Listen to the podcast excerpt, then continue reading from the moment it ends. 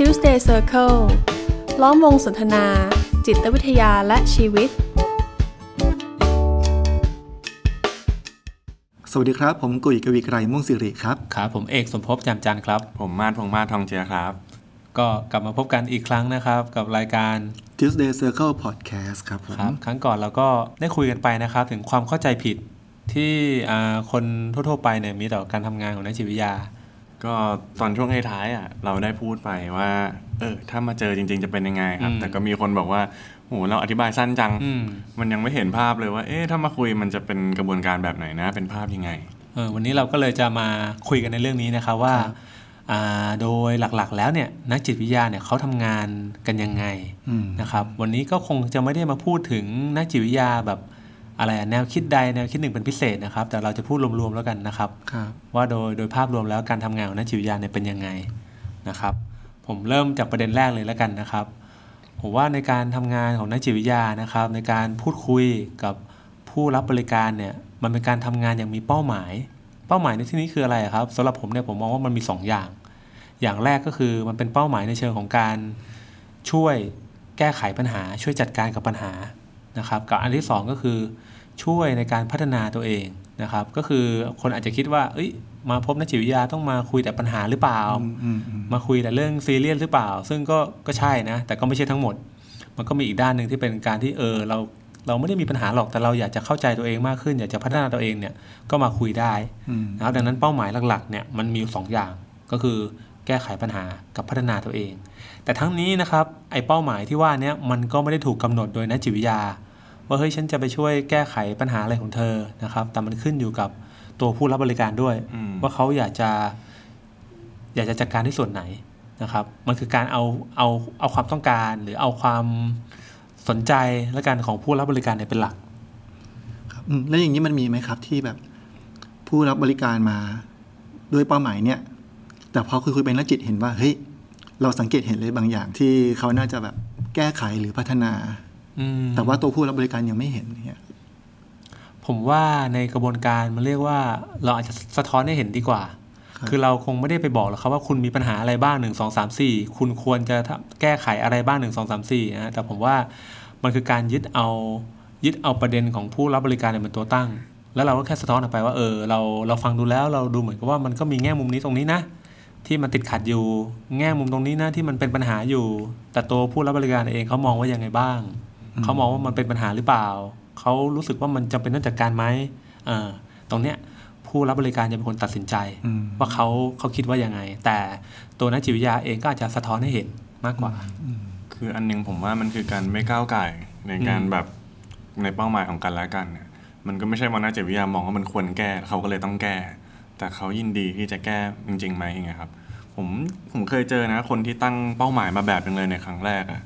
แต่เวลาเปลี่ยนไปเขาก็เปลี่ยนเป้าหมายของเขาเองอย่างเงี้ยเป้าหมายตอนแรกเลยก็คือ อยากจะออกมาจากบ้านหลังเนี้ยอืมโดยที่แบบไม่รู้สึกติดขัดอะไรออกมาอืมอย่างปลอดโปร่งใจอย่างเงี้ยแต่คุยไปคุยมาไอ้ที่บอกว่าไม่ชอบพ่อไม่ชอบแม่เนี่ย ผมก็สะท้อนให้เขาเห็นนะมันเป็นความน้อยใจบางอย่างอืมแล้วพอเขาเริ่มเห็นว่าจริงๆมันไม่ใช่ความเกลียดชังอะไรกันหรอกนะ มันเป็นแค่ความน้อยใจที่ไม่ได้อะไรบางอย่างเขาก็ตัดสินใจเปลี่ยนเองนะว่า ตอนเนี้ยอยากเปลี่ยนเป้าหมายแล้ว ว่าจะทำยังไงให้สมรรถภาพมันอยู่กันได้ หรือว่ากลับไปดีแบบเดิมอย่างเงี้ยอืมผมว่าบางทีการสะท้อนบางอย่างไป แล้วก็ชวนว่า เอ๊ะ ถ้าเราเห็นมุมนี้แล้ว ยังอยากจะให้มันเป็นแบบเป้าหมายเดิมอยู่ไหมหลาย ๆ ครั้งผ่านไปสามครั้งสี่ครั้งก็อาจจะมีการตั้งเป้าหมายอะไรบางอย่างที่ที่เปลี่ยนไปนะ หลังจากที่เข้าใจอะไรชัดขึ้นอืมแล้วผมว่าการกำหนดเป้าหมายร่วมกันเนี่ยมันก็ถือเป็นขั้นตอนแรก ๆ เลยนะครับ ของกระบวนการการมาปรึกษาครับอืม ก็คือการมาปรึกษาเนี่ยมันคือการพูดคุยกันอย่างมีทิศทางครับว่าจะเป็นไปเพื่ออะไรบางอย่าง แน่นอนว่าอะไรบางอย่างที่ว่าเนี่ยมันก็เปลี่ยนแปลงได้อย่างที่มาดว่าอืมแต่อย่างน้อยมันต้องมีอะไรบางอย่างที่ว่านั้นร่วมกันอืมอืมมันไม่ใช่ว่าเออนักจิตวิทยาก็มีเป้าหมายของตัวเอง ผู้มารับบริการก็มีเป้าหมายของตัวเอง มันก็คุยกันไปก็คงจะไปคนละทิศคนละทางกันอืมอืมผมว่าการมากำหนดเป้าหมายร่วมกันเนี่ยมันก็คือการมาทำงานร่วมกันอย่างมีทิศทางแล้วกันอืมนะครับผมว่าส่วนนี้ก็อาจจะเป็นส่วนที่แตกต่างจากการคุยกับอ่า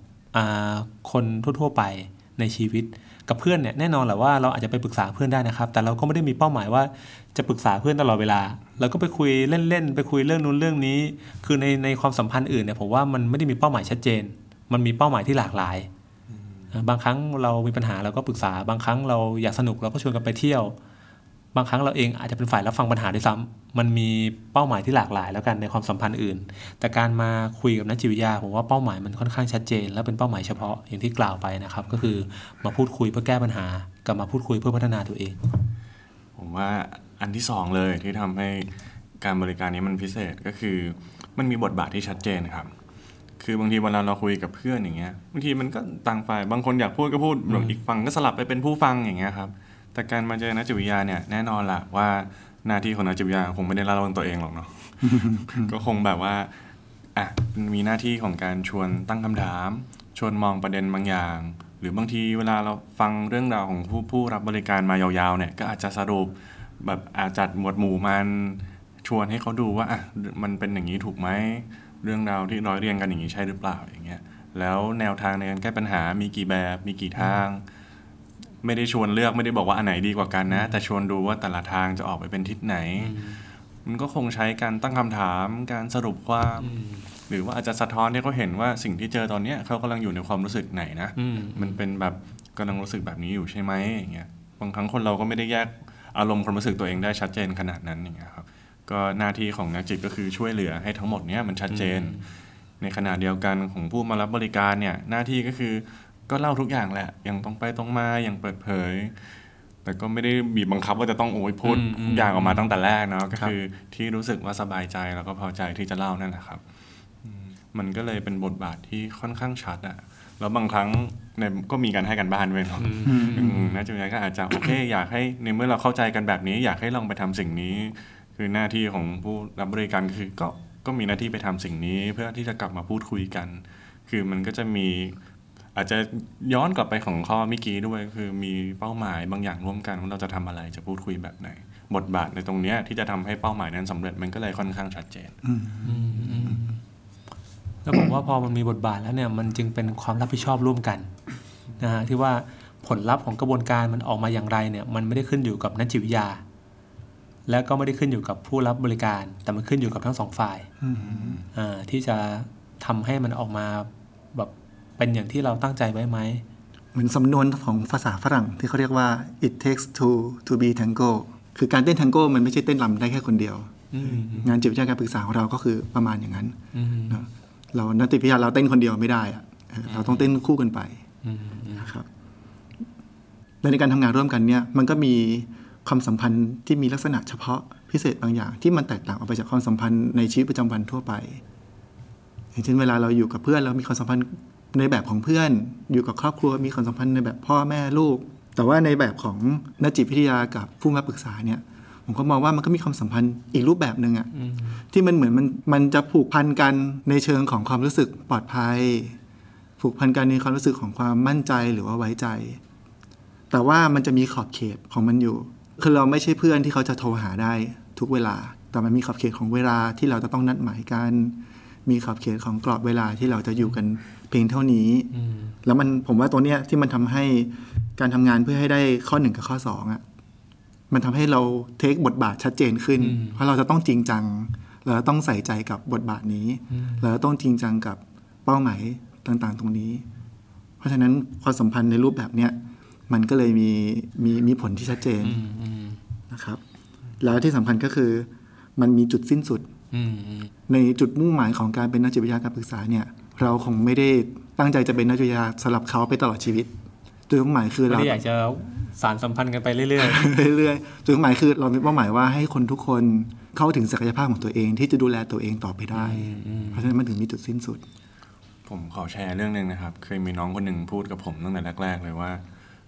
มหานักจิตมันไม่เห็นดีเลยอะๆอืมอยู่กับเพื่อนนะ เพื่อนมาทุกเมื่อที่ต้องการเลยอะพี่นักจิตอะไรว่าต้องรอคิวตั้งนานเลยอย่างเงี้ยก็ไม่ได้เจอเนาะแต่น้องเขามาเนื่องจากเขาบ่นให้เพื่อนฟังจนเพื่อนไม่อยากจะฟังแล้วเนาะจนสุดท้ายครับ ในวันที่เขารู้สึกอาการดีขึ้นทุกอย่าง แล้วก็ไม่ต้องเจอผมแล้วเนี่ย น้องเขาก็พูดไว้ในวันสุดท้ายนะเขาบอกว่าบางทีที่ผ่านมาเนี่ย ที่เขาไม่เคยจัดการกับตัวเองเลย ก็เพราะว่าแค่รู้สึกวีคนิดนึงเนี่ยก็เรียกเพื่อนมาลุมตัวเองแล้วแล้ว มันรู้สึกดีปุ๊บมันก็ไม่ต้องแก้ปัญหาอะไรอย่างเงี้ย แต่พอเหมือนตอนเนี้ยมันเหลือทางเลือกแค่มาเจอพี่นักจิตวิทยาเนี่ยมันเหมือนไอ้ช่วงที่พี่ก็ไปเจอพี่เขาทำยังไงก็ไม่สามารถจะเจอเขาได้เนี่ยต้องรอนัดเนี่ยมันเลยเหมือนกับช่วงนั้นน่ะมันต้องช่วยตัวเองอะให้มากที่สุดอืมอืมมันก็เลยกลายเป็นว่าเป็นครั้งแรกเลยด้วยซ้ำที่เขาเริ่มจัดการอะไรกับตัวเองจริงๆอย่างเงี้ยแล้วพอสัมพันธภาพมันเริ่มดีเหมือนที่พี่กุยบอกว่ามันมีความสัมพันธ์บางอย่างเนี่ยเขาก็เริ่มอยากจะมาทำอะไรดีๆมาพูดนะว่า เนี่ยไปทำอันนี้มามัน work นะอะไรอย่างเงี้ยครับ กลายเป็นเหมือนวันที่จะมาส่งกันบ้านบางอย่าง แล้วรู้ว่ามีคนคนหนึ่งอะตั้งใจรอเขาอยู่อะว่าที่จะฟังความก้าวหน้าของเขาเนี่ยจนสุดท้ายเขาบอกว่า เออ มันกลายเป็นว่า ใครคนหนึ่งที่เจอเขาแบบเป็นช่วงๆกับทำให้เขารู้สึกว่า เออ เขาตั้งใจเปลี่ยนแปลงตัวเอง แล้วก็ก้าวผ่านมันไปได้ ง่ายกว่าตอนที่มีคนสปอร์ตมากมาย ทุกวันที่เขาต้องการอืมพอฟังที่มาแชร์แล้วทำให้พี่นึกถึงอีกกรณีหนึ่งที่พี่รู้สึกประทับใจนะคือมันก็มีความเกี่ยวข้องเรื่องของ สัมพันธภาพเนี้ยกับเรื่องของบทบาท ที่ผู้มาปรึกษาคนหนึ่งเขาก็ด้วยคำที่เขาเข้าใจว่าเอ่อเขามีเราอยู่อืมแล้วเดี๋ยวครั้งต่อไปเขาจะได้มาเจอเราอีกสองอาทิตย์หรือหรือว่าอาทิตย์หน้าอย่างเนี้ยแล้วมันทำให้เขากล้าที่จะไปเผชิญ กล้าที่จะไปทดลองทำอะไรต่างๆ โดยที่เขารู้ว่าถ้าเขาไม่ไหว เขายังเขายังมาเจอเราได้อืมจนกระทั่งวันสุดท้ายเนี่ย ที่เขาเขาก้าวข้ามได้ทุกอย่างแล้ว แต่แน่นอนคนเราเพิ่งจะแก้ไขอะไรบางอย่างในใจตัวเองเพิ่งจะคลี่คลายได้เนี่ยเขาก็ไม่ได้มั่นใจนัก แล้วเขาก็ตระหนักตัวเองชัดเจนว่าโอ้ที่ผ่านมาเนี่ยเขากล้าไปลองเผชิญต่างๆ เพราะเขารู้สึกว่าเขายังมีเราอยู่ แต่ครั้งเนี้ยเขาเขาเข้าใจว่าโจทย์ข้อสุดท้ายของเขาคือ เขาต้องตัดขาดจากนักจิตวิทยาให้ได้ มันก็เลยกลายเป็นว่าไอ้จุดสิ้นสุดของความสัมพันธ์น่ะกลายเป็นแรงแรงขับที่สำคัญอันหนึงที่ทำให้เขาจะต้องกลับไปเผชิญเรื่องเหล่านั้นด้วยตัวเองให้ได้ ตอนนั้นก็เลยเหมือนกับคุยกันคุยกับน้องเขาว่างั้นพี่ก็ให้นี่เป็นโจทย์ข้อสุดท้ายแล้วกัน พี่ไม่นัดต่อ ถ้าน้องก้าวข้ามได้ เราก็ไม่ต้องเจอกันอืมแต่ถ้าน้องยังไม่ไหว ที่นี่ก็พร้อมรับกลับมาเสมอ ฟังดูมันก็เป็นความสัมพันธ์ที่แปลกนะครับครับ ปกติแล้วเวลาเราเราสร้างความสัมพันธ์กับใครเนี่ย เราก็ต้องการให้ความสัมพันธ์นั้นมันคงอยู่ไปเรื่อยๆ รักษาสัมพันธภาพเอาไว้ แต่กับการมาพบนักจิตวิทยามันเป็นสิ่งที่ต่างออกไปอืมมันเหมือนกับ เราเข้าสู่กระบวนการนี้เพื่อให้วันหนึ่งมันจะต้องสิ้นสุดลงอืมและนั้นนักจิตวิทยาก็ทำงานบนความเข้าใจที่ว่า เอ้ย เดี๋ยวยังไงมันก็ต้องสิ้นสุดลง แต่การสิ้นสุดลงนั้นไม่ได้หมายถึงว่ามันถูกตัดขาดอะครับแต่มันคือการที่เราทำให้คนที่เขามาปรึกษาเนี่ยเขาสามารถดูแลตัวเองได้พึ่งพาตัวเองได้ มันก็เป็นความสัมพันธ์ที่แม้จะไม่ได้เจอกันอีกนะ แต่มันก็อยู่ในความทรงจำแล้วมันก็สวยงามไปอีกแบบนะพี่ทีนี้ก็อยากจะขยายเพิ่มเติมว่า เออ แล้วอะไรที่ทำให้ไม่เกิดความสัมพันธ์ลักษณะพิเศษแบบนี้เนาะผมก็เข้าใจว่าอืมในในการมาพูดคุยปรึกษากับนักจิตวิทยาเนี่ย มันมันดูเหมือนจะเป็นพื้นที่ที่ทำให้คนที่มาพูดคุยด้วยเนี่ย รู้สึกว่ามันปลอดภัยเพราะว่าเวลาคุณมาคุยกับนักจิตวิทยาเนี่ยเรียกได้ว่าคุณสามารถคุยได้ทุกเรื่องนะครับ เรื่องบางเรื่องเนี่ย อาจจะเป็นเรื่องที่แบบชีวิตประจำวันเราเราก็เคอะเขินที่จะพูดคุยในเรื่องเหล่านี้หรือเรื่องบางเรื่องเรา เราไม่รู้ว่าเราจะเอาเรื่องนี้ไปคุยกับใคร หรือแม้กระทั่งเวลาไปคุยแล้ว เราก็อาจจะกังวลว่า เราปัญหาตัวเองไปพูดคุยแล้ว จะทำให้คนหนึ่งกังวลใจหรือเปล่า เครียดกับเราหรือเปล่า รวมไปถึงเรื่องบางเรื่องที่เราพูดไปแล้วอาจจะถูกประเมินตัดสินว่าทำไมถึงคิดแบบนี้ทำไมถึงทำแบบนี้ทำให้รู้สึกว่าตัวเองจะดูเป็นคนไม่ดีได้ แต่ว่าเวลามาคุยกับนักจิตวิทยาเนี่ยมันจะไม่มีลักษณะของการตัดสินแบบนั้น ผมว่าอันหนึ่งคือมันเป็นตัวเองได้จริง ๆนั่นแหละครับอืมผมว่าหลาย ๆ ครั้ง เราไม่ได้เป็นตัวเองกันได้จริง ๆ ขนาดนั้นนะในโลกใบเนี้ยมันก็มีกรอบของสังคม วัฒนธรรม ความสิ่งที่มันควรจะเป็นในแต่ละที่อะหรือบางทีมันก็เป็นความเขินอายเป็นอะไรอีกความไม่แน่ใจอีกมากมายเลยอะอืมผมว่าอันหนึ่งที่ผมสัมผัสได้คือ คนเราเวลาจะพูดอะไรดีๆถึงตัวเองอะมันเขินนะมันมันพูดไม่ออกนะคือเพื่อนอะต่อให้รักกันแค่ไหนอะมันกลายเป็นการแซวกันด่ากัน มันดูจะง่ายกว่าการที่จะบอกรักกันด้วยซ้ำอย่างเงี้ยแล้วประเด็นบางประเด็นอย่างเช่น สิ่งที่มีค่าที่สุดสำหรับฉันความสุขของฉันหรือว่าคุณค่าของฉันเนี่ยอยู่ๆนั่งกินข้าวกันอยู่ แล้วก็จะพูดขึ้นมากลางดงเพื่อนว่าสิ่งที่ฉันภูมิใจนะ คือแบบมันดูมันไม่ใช่จังหวะนั้นแน่นอนอะแล้วมันจะเป็นจังหวะไหนเหรออย่างเงี้ยครับมีคนเคยพูดกับผมนะว่า เออเขาเป็นคนเขาเป็นคนที่กินเหล้าทุกวันเลยนะผมก็เคยถามเขาว่าอืมไปวงเหล้านี่มันได้อะไรอะเขาบอกว่าเอาจริงนะมันแค่ได้คุยอะไรบางอย่างนี่มันคุยในสภาวะปกติไม่ได้อย่างเงี้ยแต่ผมว่าในกระบวนการของเรามันคงไม่ต้องพึ่งเราด้วยซ้ำเนาะมันคงเป็นบรรยากาศของการเป็นอะไรก็ได้ที่เธออยากจะเป็นนะพูดอะไรก็ได้ที่เธออยากจะพูดในแง่ที่มันดูจะเป็นความ เป็นเขินอายความภูมิใจอะไรแค่ไหนใส่มาเลยเต็มที่เมื่อกี้พอมาพูดถึงเรื่องของว่าเราเนี่ยเออเราต้องใช้แอลกอฮอล์ในการเหมือนกับทำให้เราก้าวข้ามความเขินก้าวข้ามความกลัวที่จะแบบพูดอะไรออกมาเนอะแต่ว่าในบรรยากาศที่เรา เราไม่ได้อาศัยแอลกอฮอล์แต่ว่าเราอาศัยความความเชื่อมั่นความรู้สึกปลอดภัยครับแล้วพอพูดถึงความรู้สึกปลอดภัยเนี่ยมันก็ไปอีกข้อหนึ่งคือเป็นเรื่องของความลับครับ สิ่งที่เราคุยกันเนี่ย มันความลับแน่นอนนะ ผมว่าจริง ๆหลาย ๆ ครั้งนะ เวลาเราคุยกันเราก็จะเฮ้ยไม่บอกใครหรอกเป็นความลับอะแต่หลาย ๆ ครั้งมันก็ไม่สามารถจะแน่ใจได้จริง ๆ เนาะว่า เอ๊ะคนนี้จะเอาความลับเราไปหลุดไหมอะเพราะบางทีไม่ได้ตั้งใจจะอะไรหรอกหวังดีหรือว่าอะไรก็ตามอะแต่พอเราที่เป็นนักจิตวิทยาไม่ก็ไม่ได้รู้จักหรือว่าเป็นมีชีวิตที่เป็นการส่วนตัวไปเกี่ยวข้องอะไรกันกับผู้มารับบริการเนี่ยมันมันจะไปหลุดที่ไหนอะมันก็หลุดไม่ได้ แล้วมันก็เป็นวิชาชีพมันเป็นจรรยาบรรณมันเป็นกรอบที่แบบ มันไม่มาหลุดออกไปได้อย่างเงี้ยครับเพราะฉะนั้นบางครั้งเนี่ย ผมว่าคนทุกคนเนี่ยอาจจะมีโมเมนต์บางโมเมนต์นะในชีวิตที่แบบแม่งพลาดไปว่ะในโมเมนต์เนี้ยมันรู้สึกผิดอะมันค้างอยู่ในใจ หรืออาจจะเป็นความโกรธความไม่พอใจบางอย่างที่แบบมันรุนแรงแล้วก็ เออมันก็ไม่ควรจะแสดงออกไปอย่างเงี้ยครับแต่จริง ๆ ทั้งหมดเนี้ยมันก็สามารถพูดออกมาได้หมดเลยนะ ในในเซกชันซึ่งไม่ได้ชวนให้แบบใช้อารมณ์รุนแรงนะครับ แต่ชวนว่ามันไม่จำเป็นต้องปกปิดอารมณ์อะไรตัวเอง ห้องเนี้ย อยู่กับอารมณ์นั้นได้เลย อยู่กับความรู้สึกตัวเองได้เลย แล้วมาทำความเข้าใจไปร่วมกันอย่างเงี้ยไม่ต้องกลัวว่าจะมีคนตัดสินคุณ หรือจะเอาสิ่งที่คุณพูดไปบอกต่อหรอกอืมมันจะเป็นความลับอยู่ในห้องนั้น ตัวนี้ก็เลยสามารถเป็นตัวของตัวเองได้อย่างเต็มที่ แล้วไม่ว่าเราจะเป็นคนคิดเรื่อง หรือมีความเห็นมีการตีความอะไรว่ายังไง เพราะว่าไม่มีคำว่าถูกผิดอืมมันจะมีแค่ข้อยกเว้นบ้างก็ในบางกรณีเท่านั้นครับที่เราอาจจะนำสิ่งที่พูดคุยกันเนี่ยไปบอกต่ออ นั่นก็คือกรณีที่เราเห็นว่าการบอกต่อนั้นเนี่ยมันมีประโยชน์อืมประโยชน์ในแง่ที่ว่า ถ้าเราเห็นแล้วว่าสิ่งที่คุยกันเนี่ย มันอาจจะเป็นอันตรายอืมต่อตัวคนที่มาคุย เช่นเขาอาจจะอยู่ในภาวะที่ควบคุมอารมณ์ตัวเองไม่ได้ มีความคิดอยากฆ่าตัวตายวางแผนไว้แล้ว แม้จะเป็นเรื่องที่มันขัดแย้งเนาะกับเรื่องการรักษาความลับ แต่เราก็ต้องทำหน้าที่นี้ที่จะสื่อสารกับคนที่อยู่ใกล้ตัวให้กลับมาดูแล ครับ แต่อย่างที่พูดกันไว้ข้อก่อนแรก ๆ ว่า มันเป็นการทำงานร่วมกันนะอืมยังไงตรงนี้ก็จะมีการปรึกษาแจ้งพูดคุยอืมแจ้งกันใช่ก่อนใช่ครับว่าก็คือไม่ได้มีแอบไปบอกว่าเราจะแจ้งมันมีมันมีการบอกกันแล้วว่าเออด้วยการทำงานของเรานะขอบเขตที่เราจะรักษาความลับเนี่ยมันอยู่ที่ตรงไหน และเรื่องไหนที่เราไม่สามารถจะรักษาความลับได้ เราจำเป็นต้องบอกครับอ่าแต่เรื่องนี้ก็ไม่ใช่เรื่องที่เราใช้วิจารณญาณส่วนตัว แล้วก็ตัดสินใจไปโดยลำพังอ่าแต่มันมีการต้องพูดคุยกันอยู่แล้ว ผมเพิ่งมีน้องเร็วๆเนี้ยคนหนึ่งครับ ก็เขาแชร์กับผมว่า แบบพี่รู้ไหมว่าหนูรอการมาเจอพี่อยู่ในห้องนี้มากๆเลยผมก็ถามเขานะว่าอะไรทำให้เขารอคอยขนาดนี้เขาบอกว่า พี่ไม่รู้หรอกว่าหนูเป็นตัวเองได้แค่ในห้องเนี้ยเท่านั้นนะอืมเออแล้วผมก็เลยถามเขานะว่า แล้วเขารับรู้ยังไงเหรอที่คำว่าเป็นตัวเองอะเขาก็อธิบายอะไรมายืดยาวเลยนะผมก็ถามเขาว่าแล้วอะไรทำให้เขาไม่กล้าเป็นสิ่งเนี้ยในการอยู่กับคนอื่นอะมันก็คงมีความเขินมีอะไรบล็อกไว้จนท้ายที่สุดครับ น้องก็ตกลงร่วมกับผมว่า ไอ้ตัวตนของเขาในวันที่เขาอยู่ในห้องเนี้ยเขาจะค่อยๆ เอามันเนี่ย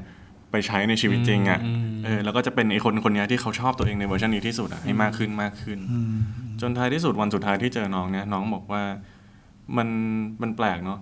คือน้องเข้าใจว่ามันคงต้องเอาชีวิตข้างนอกเข้ามาคุยข้างในอืมแต่ในทางกลับกันมันกลายเป็นว่าไอ้ความเป็นตัวเขาในห้องห้องเนี้ยที่นั่งอยู่กับนักจิตวิทยา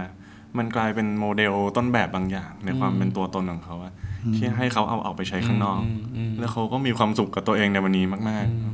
อืมเหมือนเหมือนเหมือนมันเป็นห้องที่เอาไว้ฝึก เป็นพื้นที่ที่แบบปลอดภัยพอที่เราจะลองฝึกลองทำอะไรก็ได้เนาะแล้วพออะไรที่เรารู้สึกว่าทำแล้วมันมันโอเคอะทำแล้วเรารู้สึกเราสบายใจมากขึ้นโปร่งมากขึ้นเป็นตัวของตัวเองมากขึ้น เราก็ถึงได้ได้มั่นใจมากขึ้นว่า เอองั้นในชีวิตจริงเราเป็นอย่างนี้ก็ได้นี่หว่า มันก็มีคนเคยกล่าวไว้นะครับว่าเออการการมาพูดคุยกับนักจิตวิทยาเนี่ยมันคล้ายๆกับการฝึกซ้อมอะอืมฝึกซ้อมสำหรับชีวิตจริงอะครับผมนึกภาพเออมันก็จริงนะมันเหมือนกับถ้าเราคำนึงถึงสถานการณ์ความเป็นจริงเนี่ยอย่างเราจะไปว่ายน้ำอย่างเงี้ย อย่างน้อยๆตอนที่เราเราว่ายไม่เป็นเนี่ยก็ต้องใช้ห่วงยางก่อนชูชีพก่อน เพื่อว่าโอเค ค่อย ๆ ฝึกไป แล้วจนกระทั่งวันหนึ่งเราว่ายเป็นแล้วเราเราแข็งแรงแล้วเนี่ยเราว่ายได้ด้วยตัวเอง เช่นเดียวกันนะฮะการจะเป็นตัวเองการจะเปลี่ยนแปลงตัวเองบางที ไปเปลี่ยนแปลงในชีวิตจริงเนี่ยมันมันมีความเสี่ยงเหมือนกันนะ ที่ว่าโอเค เราไม่รู้ว่าผลลัพธ์ที่เกิดขึ้นจะเป็นยังไง แต่การมาคุยกับนักจิตวิทยาการมาปรึกษาหารือไปด้วยกันเนี่ยผมว่ามันก็เป็นการทดลองที่จะเปลี่ยนแปลงตัวเอง ในพื้นที่ที่มันปลอดภัยอืมอืมเพราะว่าถ้าทำแล้วไม่สำเร็จก็ไม่เป็นไรครับ แล้วก็ส่วนเป็นประเด็นสุดท้ายแล้วกันนะครับ ผมว่าที่เราคุยกันมาทั้งหมดเนี่ย มันคือการทำงานบนหลักการนะฮะที่เราคุยกันมาเนี่ยไม่ใช่ความเห็นส่วนตัวนะ ไม่ใช่กุยคิดว่าเอกคิดว่าหรือมาดคิดว่ามันน่าจะเป็นแบบนี้นะครับ แต่ที่เราคุยกันมาเนี่ยมันคือ มันมีหลักการรองรับ เราทำงานบนองค์ความรู้บนทฤษฎีบนแนวคิด กระทั่งบนงานวิจัยที่มีหลักฐาน เชิงประจักษ์รองรับนะว่ามันเป็นกระบวนการที่มันช่วยได้ช่วยช่วยแก้ปัญหาได้ ช่วยให้คนที่เขามีปัญหาเนี่ยเขาสามารถจัดการกับปัญหาตัวเองได้นะครับผมว่าเรื่องนี้ก็เป็นเรื่องสำคัญเหมือนกัน คือการที่ที่ผู้มารับบริการเนี่ยมาคุยกับนักจิตวิทยาเนี่ย คือสิ่งที่คุณจะได้รับกลับไปเนี่ยมันไม่ใช่ว่า นักจิตวิทยาคนนั้นเขามีความเห็นยังไง เขาจะให้คำแนะนำยังไงบนประสบการณ์ของเขานะครับบนความคิดเห็นส่วนตัวของเขา แต่ว่าทั้งหมดเนี่ยมันคือหลักการที่มันแอพพลายได้ทุก ๆ สถานการณ์ แน่นอนแหละว่าไอ้หลักการที่ว่านี้ก็อาจจะต่างกันนะครับไปในของแต่ละคน ผมเองก็อาจจะเชื่อถือในหลักการแบบหนึ่งพี่กุยเองก็แบบหนึ่งมาดเองก็แบบหนึ่งซึ่งทุกๆหลักการแล้วสุดท้ายก็นำมาสู่ปลายทางเดียวกัน ก็คือการที่ช่วยให้ผู้มารับบริการเนี่ยเขาสามารถจัดการกับปัญหาได้ หรือเขาสามารถพัฒนาตัวเองได้ในแบบที่เขาต้องการ ผมว่านี่ก็เป็นพิเศษอันหนึ่งเนาะเพราะส่วนใหญ่เวลาคนเราแนะนำกันมันมักจะมาจากประสบการณ์ส่วนตัวอืมสิ่งที่เคยพบเห็นมาสิ่งที่ถูกสอนมาอีกทีอืมอย่างเงี้ยแล้วมันก็แบบเฮ้ยมันทำอย่างนี้แล้วมัน work นะพี่ฉันทำอย่างนี้แล้วมันเคย work อะไรอย่างเงี้ยอืมแต่บางทีสิ่งที่มันเคย work กับคนคนหนึ่งก็ไม่ได้แปลว่ามันจะใช้ได้ในคนอีกคนหนึ่งอะอืมอืมก็ เลยพอมันมีหลักการมารับรองอย่างเงี้ยผมรู้สึกว่าในแนวทางที่ทำงานร่วมกันอะมันมันมีความปลอดภัยขึ้นอะอืมอืมเออที่จะแบบพาไปสู่ทางออกที่แบบอืมมันการันตีว่าเออมันจะออกไปทางนี้ได้จริงอืมอืมแต่ทั้งนี้ก็ไม่ได้หมายความว่านักจิตวิทยาจะแชร์เรื่องส่วนตัวไม่ได้นะ หรือจะแบบพูดถึงความคิดเห็นส่วนตัวไม่ได้ก็พูดได้นะแต่เราก็จะไม่ได้ทำงานบนในเชิงที่ว่า เราจะบอกกับเขาว่าเขาควรจะทำอะไร แต่เราก็จะแค่เปิดเผยว่าโอเค เราคิดแบบนี้เราเคยมีประสบการณ์แบบนี้อะแต่ที่เหลือเนี่ยในในมุมมองที่เขาจะรับไปใช้เนี่ย มันก็แล้วแต่เขาอืมอืมเหมือนเวลาเราแชร์เนี่ยเราไม่ได้มองว่าเขาจะต้องเขาน่าจะต้องมองแบบนี้ เพราะนี่คือสิ่งที่ถูกเพียงหนึ่งเดียว แต่บางทีเราก็เราก็เราก็พูดเอาไว้เผื่อว่ามันเป็นทางเลือกทางหนึ่งของมุมของมุมมองอืมอืมนะครับ แล้วก็ในการแชร์หรือว่านำเสนอข้อเสนอเนี้ยต่าง ๆ เนี่ยนักจิตวิทยาเราก็ อยู่บนพื้นฐานของการคำนึงถึงผลประโยชน์อืมของผู้มาปรึกษาเป็นหลักอืมอืมอืมนะครับอืมก็โดยสรุปนะครับ ผมว่าวันนี้สิ่งที่พวกเราสามคนพูดคุยกันเนี่ย มันก็อาจจะเป็นประเด็นที่ว่าการมาพบนักจิตวิทยานะครับ มันก็เป็นการมาพูดคุยกันอย่างมีเป้าหมายนะครับ แต่ละคนมีบทบาทหน้าที่ที่ชัดเจนนะครับ แล้วก็มันเป็นการทำงานร่วมกันในสัมพันธภาพพิเศษที่มีขอบเขตแล้วก็มีจุดสิ้นสุด ครับแล้วก็ในการมาพูดคุยกันนะครับ มันก็จะเป็นการมาพูดคุยบนพื้นที่ที่ให้ความรู้สึกปลอดภัยนะครับ แล้วสิ่งที่เราพูดคุยกันเนี่ยก็จะเป็นความลับนะครับ ซึ่งสุดท้ายแล้วสิ่งที่เราคุยกันทั้งหมดทำงานร่วมกันทั้งหมดเนี่ยมันก็อยู่บนพื้นฐานของหลักการที่มีองค์ความรู้รองรับนะครับ ไม่ใช่ความคิดเห็นส่วนตัวโอเคนะฮะอันนี้ก็จะเป็นทั้งหมดของวันนี้ๆครับผมนะครับ แล้วก็ในอนาคตเราอาจจะมา อธิบายรายละเอียดเพิ่มเติมแล้วกันนะครับ ของการทำงานกันในแต่ละแนวทางของนักจิตวิทยาแล้วกันว่าเออแล้วที่เราพูดกันมาเนี่ยนี่คือหลักการพื้นฐานเนาะแต่ทีเนี้ยมันก็จะมีรูปแบบเฉพาะอีกอืมในการทำงานของแต่ละคนนะครับครับครับผมหรือใครได้ฟังตรงนี้แล้วมีความสงสัยตรงไหนเพิ่มเติมอยากจะให้ขยายก็ลองคอมเมนต์มาได้นะครับ ให้เราเพิ่มเติมตรงไหนเป็นพิเศษนะครับส่วน Tuesday Circle Podcast ในตอนนี้ก็ต้องขอลาไปก่อนนะครับครับสวัสดีครับ Tuesday Circle ล้อมวงสนทนา จิตวิทยาและชีวิต